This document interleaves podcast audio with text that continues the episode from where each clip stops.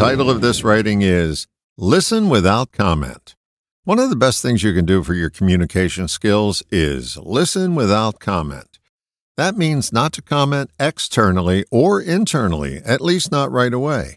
Just let the words flow over you and watch your communication flow through you. Steer clear of formulating responses when someone is addressing you. Let them have their say without your thoughts or judgments getting in the way. Now, men will have a harder time with this than women because of conditioning. Men have been conditioned to have to know and know right now. This causes us to respond before a response is ready and offer some stale advice. Practice listening to a cable TV talk show without formulating an instant opinion and watch your response options increase. It's a simple concept, but it's not easy. It takes some practice, especially if you have a history of snap judgments. Listening without comment will increase your commentary skills. It just takes remaining still instead of imposing your will. All the best, John.